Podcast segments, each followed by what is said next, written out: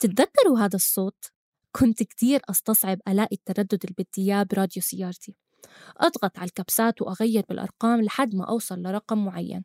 بستقر على الرقم بسمع لي غنية ولا غنيتين وهوب منرجع لنفس المشكلة. وشوشة بتخليني أرجع أضغط على الكبسات من أول وجديد. بتقدروا تقولوا إني قضيت أيام السواقة وأنا معلقة ما بين الترددات. بس لحسن حظي ولأي حدا مثلي هالمشكلة مش موجودة بعالم البودكاست. اللي بده يسمع بودكاست رح يسمعه بوضوح ومن دون أي تضارب بالأصوات لأنه طريقة الحصول على المحتوى مختلفة تماماً عن الراديو. ما في لا ترددات ولا أرقام.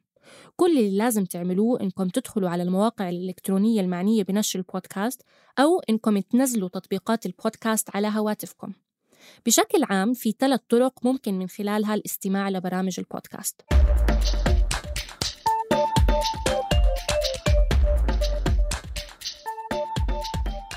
أول طريقة تعتمد على التطبيقات المتخصصة بنشر البودكاست.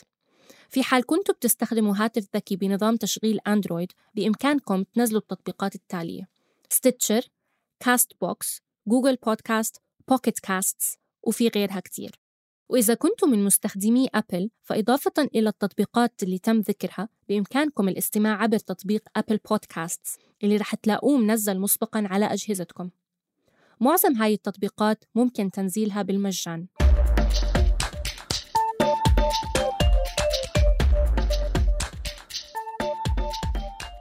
إذا ما بتفضلوا تستخدموا تطبيقات بإمكانكم تستعينوا بالمواقع اللي بتعتمد على مساهمة المستخدمين برفع المحتوى على الموقع.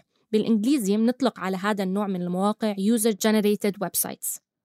أكثر مثال شائع هو SoundCloud ومع إنه هاي المواقع مش شرط تكون مخصصة للبودكاست ولكن من الممكن إيجاد برامج بودكاست عليها.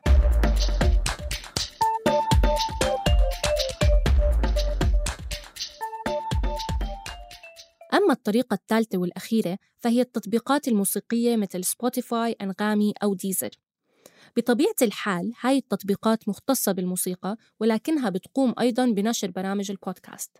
وفي حال كنتوا حابين تلقوا نظرة عامة على محتوى البودكاست بالمنطقة العربية بإمكانكم تزوروا موقع البودكاست العربي ar-podcast.com وهو عبارة عن دليل معني بجمع كل عناوين برامج البودكاست العربية.